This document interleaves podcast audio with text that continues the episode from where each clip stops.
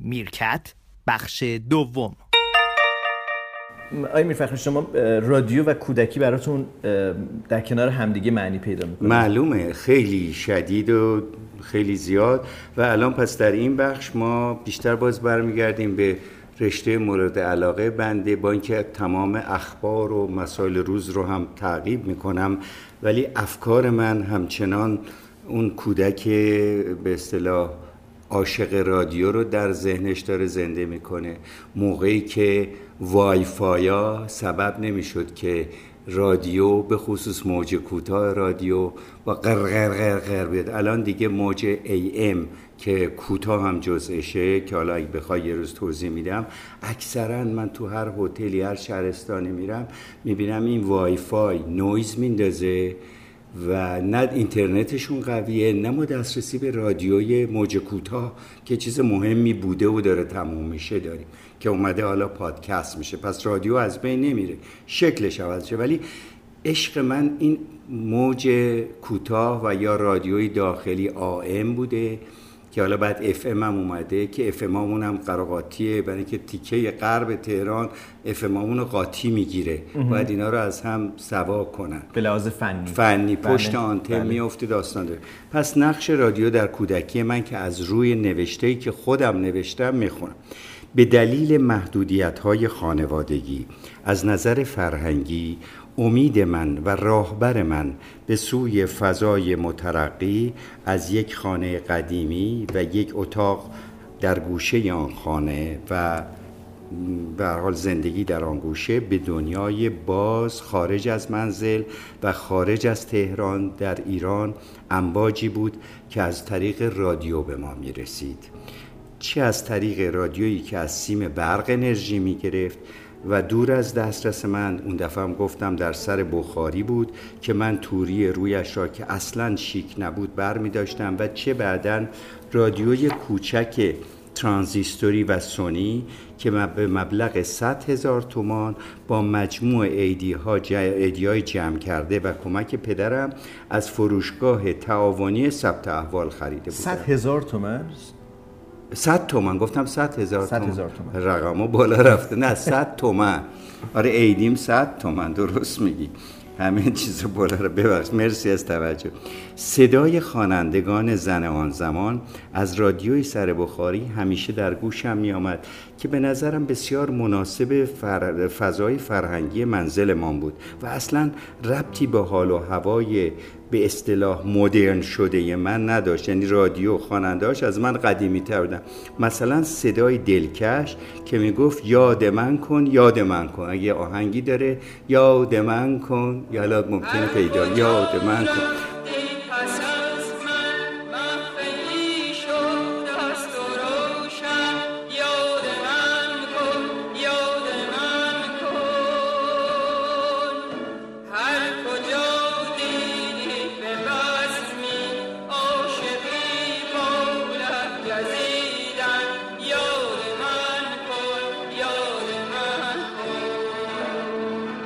با صدای خواننده زنی که درباره گیسو و اندام زیبا و دامن کشیدن از دست می‌خواند که مرا در همان کودکی به تعجب میانداخت که زن برای زن این چیزایی است که می‌گوید چه معنا داره اما چون شاعرها اینو اضافه کنم چون شاعرها مرد بودن درباره یک لوبت زن می‌گفتن بعد یه زنم می‌خوند بعد میفهم که این دوتا هم جنس باز حالا حالا موقع ما نمیسیم اسمشو چی می‌گفتن. خب اما برنامه های جانی دالر و زیر آسمان کبود و بالاخره صدای گرگین ایرج گرگین عزیزم رو که دیگه نیست میان ما دوست داشتم. هرچند که با آشنا شدن با نویسنده زیر آسمان کبود محمد قفاری که با عزیزترین دختر دوران دبیرستان و همسایه ما عروسی کرد که کتاب می آورد برای من. دو سالم از من بزرگتر بود. انشالله حالش خوب باشه. فهمیدم که بسیاری از قصه های زیر آسمان کبود که به عنوان وقایع واقعی نقل می شود ساخته و پرداخته نویسنده بودند. گفتن این اتفاق افتاده به صورت خبری. بعد اینو سینماییش ببخشید رادیویش میگم. ولی این ساخت و پرداخت خودشون و ما باورمون می‌شد. یعنی قصه بوده قصه بوده. نه ولی. مثلا چیزی ایده ای از یه خبر می‌گرفت. این رو آقای قفاری با مهارت تمام آه یعنی خود آقای قفاری نویسنده بودن. نویسنده بود بله. دیگه تهیه کنن با نویسنده بود. با رسیدن از مدرسه از رادیوی سر بخاری صدای زوزه مردی که هشت پا شد یه برنامه بود که از این چیزای science fiction که آقای فریبرز امیر ابراهیمی که بعدا رئیس رادیو کرمانشاه شد با صدای زوزه‌ای که داره مردی به هشت پا بدل میشه برای ما مجسم و من این هشت پا رو تو ذهنم داشتم تا اینکه فریبرز امیر رو تو جلسه آینده نگری دیدم و دیدم هنوز هشت پا نشده. و فقط ترس از هشت پا شدن یا مریخی های اورسون ولز آه بله. و اون اورسین ولز که دیدی از بله، بله. ترس به جان آمریکایی انداخت که به ما حمله شده اون رو میترسون ما رو. اینا اینا رو ترجمهشون رو شما میشنیدید توی رادیو؟ بله. یعنی این مردی که اختاپوس شد؟ آره آره. مردی که هشت پا هشت شد. شد. ولی نمی‌دونم اون موقع انگلیسیش چی بود. و بعد خود یعنی فریبرز داستان علمی تخیلی پخش آره. آره یه چیزایی خورده بود و اینا هی پا در می آورد بله. و این ما با وسیله صدای رادیو که این یک تخیل رو در ما ایجاد می‌کرد مسیر هشبا شدن این رو دنبال و. ناله های این رو دنبال می‌کردیم مثل دکتر چی میگن اون گرگ شدن و بله، دیدی بله. که صبحش بله، بله. جکیل و اینا بله. ولی به هر حال رادیو رو خیلی دوست داشتم خصوصا وقتی که رادیو ترانزیستوری کوچک قرمز رنگ رو در دستم قرار می‌دادم و مرا به کلی از فضای غمزده خونه جدا می‌کرد رادیویی که پیوسته صدای برنامه دوم رادیو که بعدا شد رادیو تهران و صدای رادیوهای آمریکایی تهران یعنی AFRTS American Forces Radio Television این تهران یعنی قشون آمریکا در تهران یه رادیو داشت که موزیک می‌زد. یعنی برای آمریکایی برای آمریکایی؟ مقیم تهران که ما هم گوش می‌کردیم. همون رادیویی بود که تلویزیون به اصطلاح ضعیفی هم داشت که یه شب اعلام کرد که الان زلزله میاد. زودتر مردم ریختن تو بیابون تو خیابون.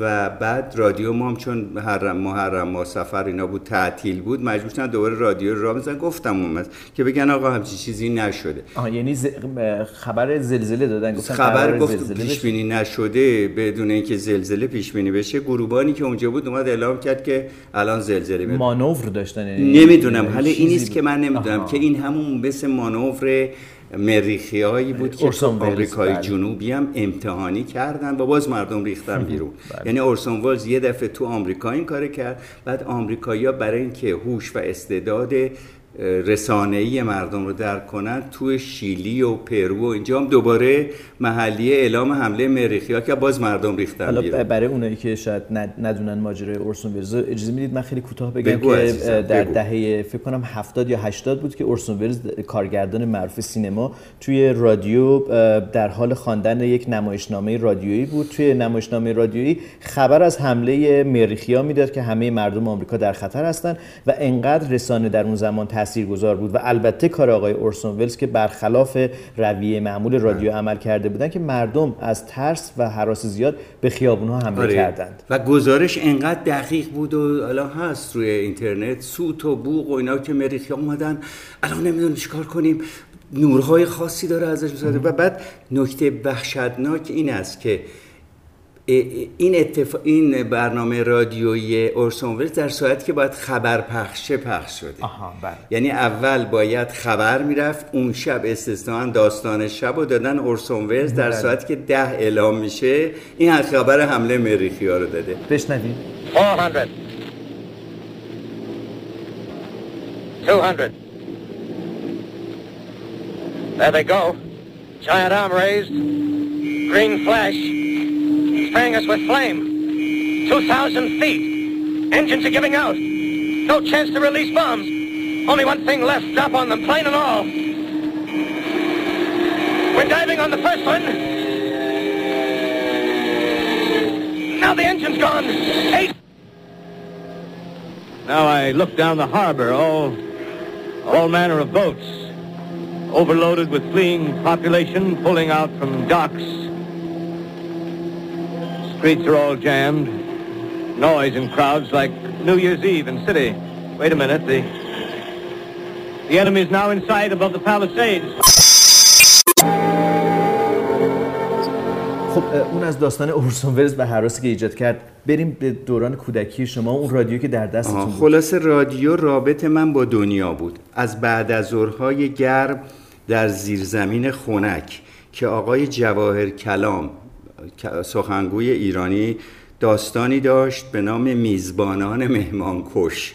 یعنی داستان درباره روزها می‌گفت که میزبان گروه ایرانی با حضور جواهر کلام در یکی از جمهوری های اتاچوروی اون موقع بودن. قصه می‌گفت برای ما. ولی تش چون ما با روسا در دعوا بودیم یعنی صدای رادیو ایران با بلنگو به مرز اونور در همون حوالی پخش می‌شد و پیغام و اسدالله پیمان هم به اونا بد و رد می‌گفت من چیزی از اون دوران که ندیدم و بله، نشدم بله، ولی جمهوری سوسیال- سوسیالیستی با یه لحن خاصی آقای پیمان میخوندن این همون آره صداست که برادر. مثلا به مسخره برادر که نه خروشچف؟ نمی‌دونم فلان نمی‌دونم چیزی نیست ازش که اینا اونور رو به مسخره می‌گرفتن یا دعوای رادیویی یعنی اینکه میگید که روس ها میشنیدن یعنی چی یعنی بلندگو یعنی بلنگوی تو مرزم بلند ما گذاشته اه. بودیم ایران گذاشته بود که روزهایی که در هواشی مرزم بشنن و غیر از اون روزها چون رادیوها رو انحصاری می‌کردن یعنی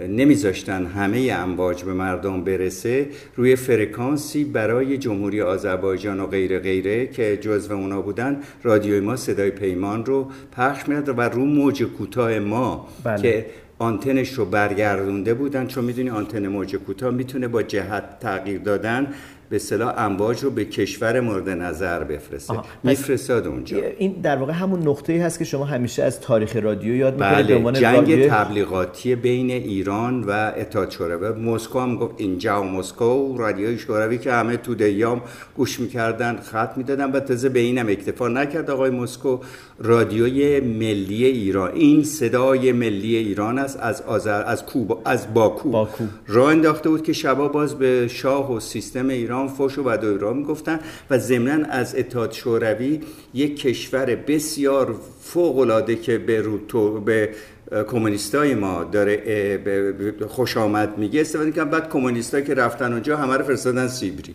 آه عجب. کتابم داریم. نرگس می‌تونه بگه. کتابی که اسمش اسمش نیست ولی لاشایی نوشته که ما رفتیم اون لاشایی نوشته. یا خیلی قدیمی ها هفت های قبل نوشتن که ما فکر کنیم الان اونجا اون ور مرز ما میایم فرش قرمز بله. می‌بینیم. بعد یه دفعه اینا رو گرفتن و زدن و بودن غلط کردین. گفتن برادر استالین و فلان. گفت برادر استالین چی گمشین؟ شما چی هستین زندان؟ بعدم سیبری. یکیشون هم همین دکتریه که اخیرا فیلمش رو از بی بی سی پخش کرد. که یه عمری اونجا آمده پزشک شده کار کرده بعدم برگشته تو جمهوری اسلامی اینجا هم تحویلش نگرفتن دوباره برگشته اونجا مرد. داکومنتریشو بی بی سی پخش کرده. منظورم حالا اینه که حاشیه نرم که با تبلیغات رادیویی از کشور خودشون یک بهشتی میساخت که بعد از اینکه اتحاد شوروی فروپاشی شد اونهایی که رفتن میگن بابا اینجا یک خرابی بود یک وضعیت خرابی داشت. و این تبلیغاته که ما داریم میگیم هست ما مواظب باشیم فریاد رسانی امروز روز ما برای این است که شما به هر بلنگویی یا هر رادیویی که یه چیزی رو میگه فکر نکنید چون از تو این دستگاه در میاد درست داره میگه یه مقدار در هواشیش مطلع باشی. همین آقای آتش افروز عزیز من بله. که برنامه ما رو انشاءالله گوش کنه بله. که آهنگ فرستاده بود رفته بود چیز جا به آذربایجان. وقتی برگشت گفت اوایل بعد الان نه دیگه اوایل فروپاشی. گفت آقا یه هتلی ما نرفتیم که تمیز باشه. ملافه ها کثیف سوسک تو اتاق فلان وقت اینجا بهشتی بود که آها یعنی پیامی که از شوروی سابق کمونیستی می‌رسید اینه که اینجا عالیه خب همینه دیگه. ولی این گونه نبود. نبوده دیگه. وقتی می‌رفتن توش ببین یکی از بدبختی های ما اینه که به تبلیغات اونوری به عنوان واقعیت نگاه می‌کنیم اینطور نیست. شما الان فرض کن Voice of America رو حالا باز میریم تو با. گوش کنی فکر کنی اونجا بهشت برینه. ولی اینطور نیست. وقتی بری تو دعوای نژادی الان بیفتی می‌فهمید می‌زنن دخلتو میارن. اینطوری نیست که ما خیال می‌کنیم. ببین ایناست که ما باید بدونیم که ایران در چه مسیری بوده. این تیرای برق رو وقتی می‌بینیم حالا زمان الان هم کلی گسترش یافته. خط 430 کیلو ولت میشه 63 کیلو ولت بعد میاد میشه 20 کیلو ولت بعد میاد شکسته میشه به 220 که میاد تو خونه ما.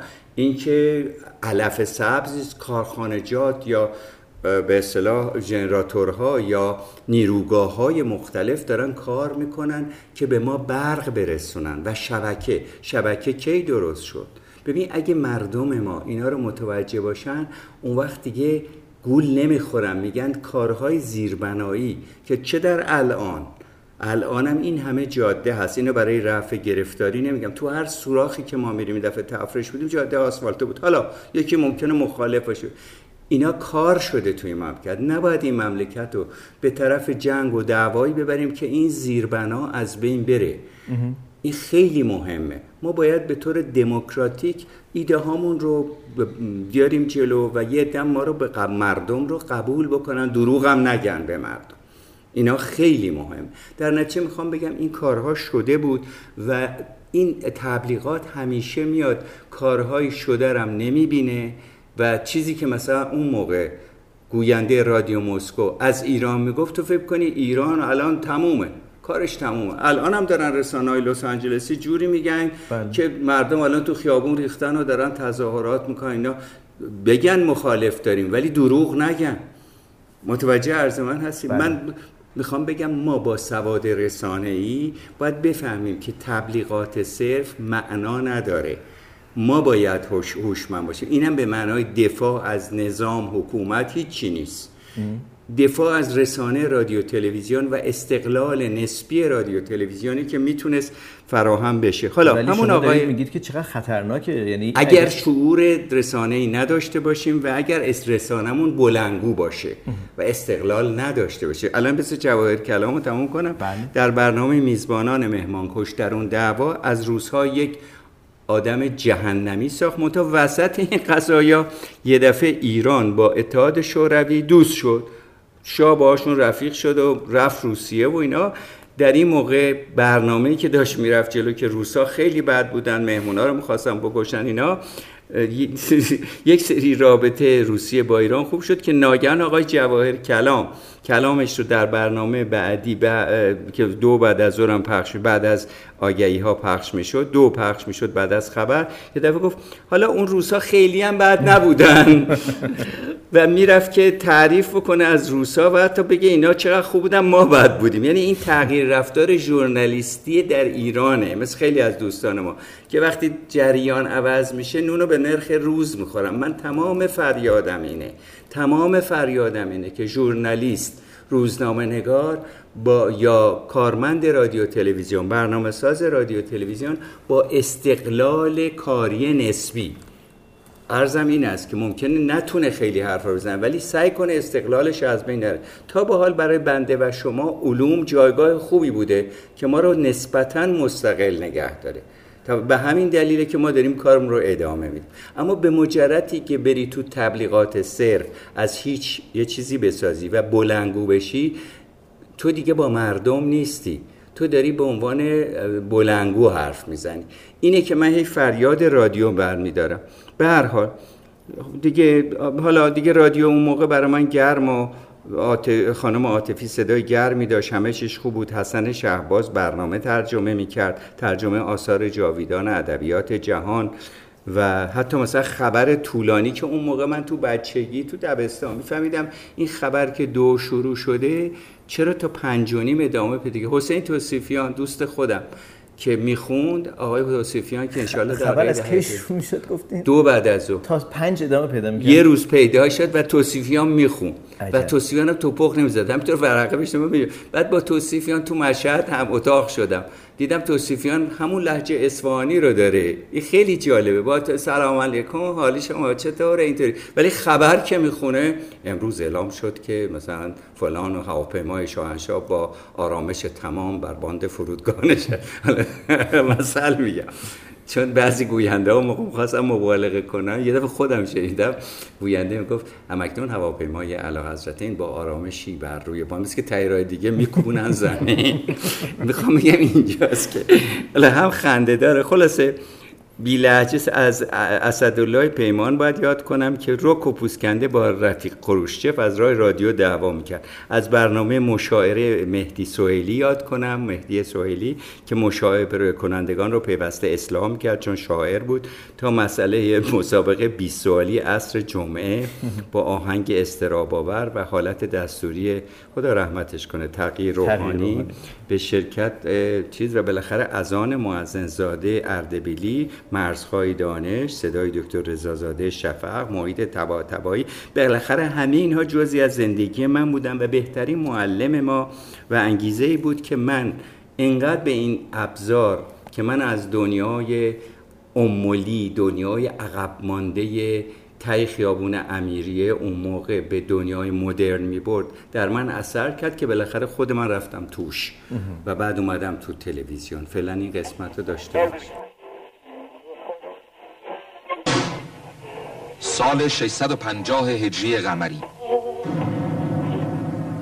شیخ صفی الدین جد بزرگ خاندان صفوی اهل اردبیل در خانواده روحانی چشم به جهان می گشاید بزرگ مردی توانا مرشدی جانباز و درویش با بیشمار من زندگی را در تنهایی بیان که کسی باشد که با او واقعا حرفی بزنم میگذراندم.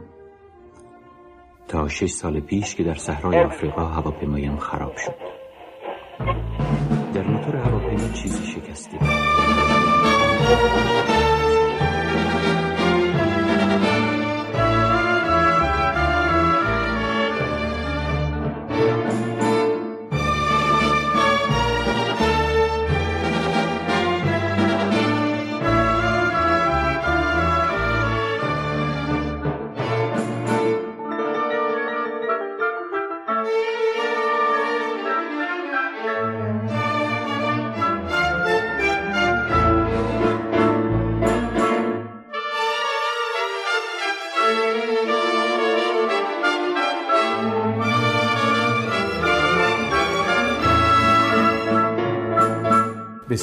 خیلی ممنونم و حالا یه سری سوال حاشیه‌ای بپرسم برای منی که آن زمان نبودم. رادیو 24 ساعته بود اون موقع؟ 24 ساعته به تدریج شد. اولش رادیو در سه بخش بود.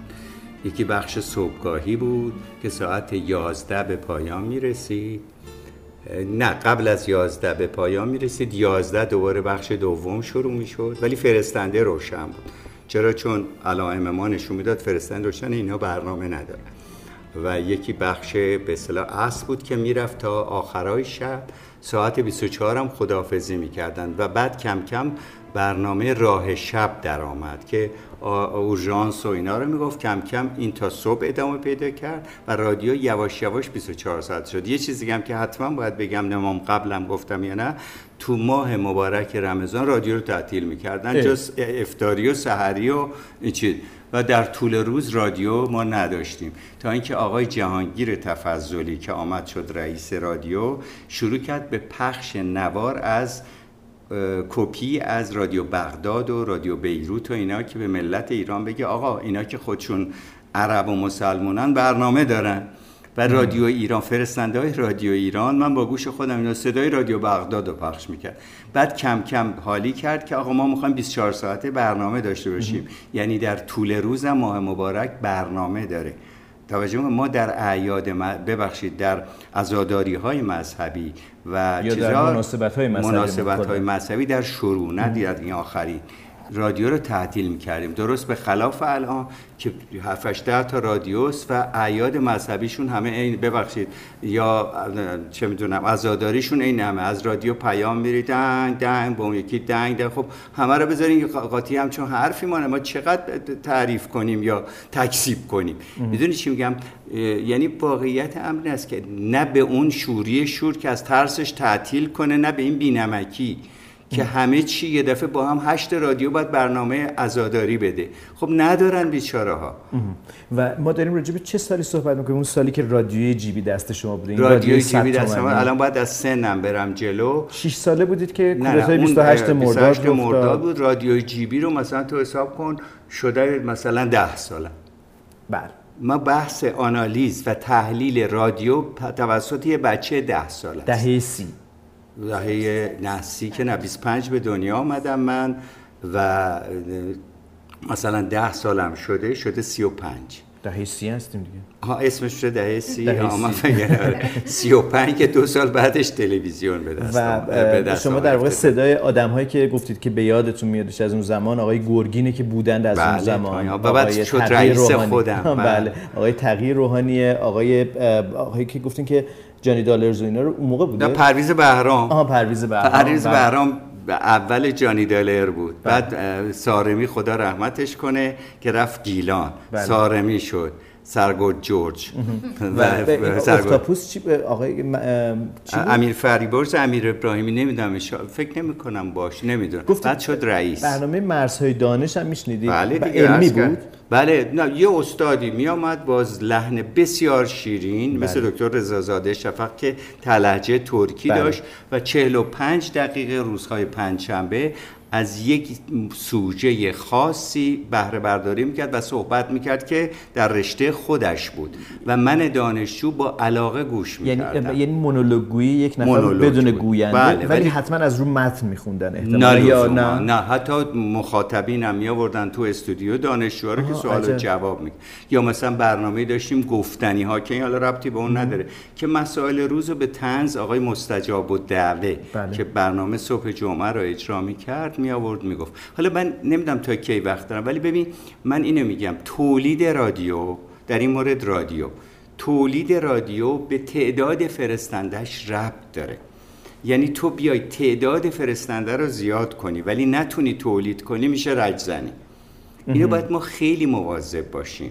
که وقتی یه استادی رو تو بری تو رادیو اگر چهار تا رادیو همزمان می‌خوان او رو باهاش مصاحبه کنن این دیگه مفهوم رادیویش از بین میره. که اتفاقا یه دفعه این اتفاق افتاد. عید. نوروز بود آقای من با آقای کهرام گفتگو می‌کردم. خیلی خوب. اومدن بیرون یه استودیوی دیگه گرفت بردشون خب تو. بعد دیگه. اومد بیرون رفت یه جای دیگه. یعنی گرفتار بودن آقای کهرام و یه چیز دیگه هم الان بچه های رادیو دارن گوش می‌کنن به شما عرض بکنم که شما این رادیوها به حال با همه گرفتارش اعلام دائما اعلام کنین که به چه رادیویی دارین گوش می‌کنین.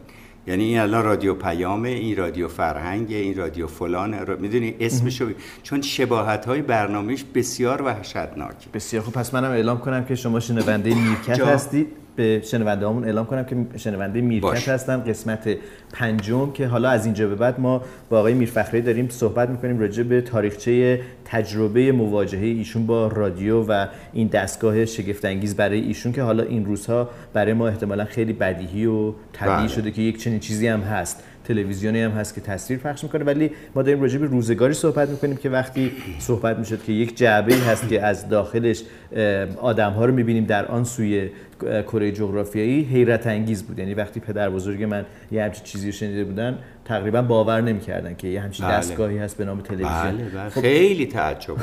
بله. و تعجب آوره می‌خواید با یه موسیقی تمام کنیم خانم فیزبخش بگم باز. شما دیگه انتخاب موسیقیمون با شما دیگه زحمت یه. قطعه از خانوم فخری ملکپور یه قطعه پیانوی ایشون رو گوش بکنیم اگر خیلی خوبه بسیار فخری خانم میگم فخری خانم فخری خانم زن زن پسردایی منه پسردایی مادرم و خانم ملکپور یکی از اولین شاگردان محجوبیه مرتضی و- محجوبی، مرتضی بله. محجوبیه و خوشبختانه هنوز به حال فعالن و قطعاتی از موسیقی ایشون اگه بزنین فخری ملکپور در اینترنت هم هست. حالا نرگس اونو خواسته. پارتی بازی کردین خانم نه نه؟ باور کنید برای اینکه. چندی پیش گوش می‌کردیم و بسیار زیبا بود. بسیار. بشنویم. حالا حتما بزن. حالا تو دستگاه می‌تونه ماهور باشه گوش بکنیم از ایشون یا اسم. خبر بده اینو بشنوه. فخری خانم اگه بتونه اینترنت رو بده. سلام به فخری خانم و بشنویم در واقع پیانویی که با ضرب انگشتان ایشون به گوش ما خواهد رسید.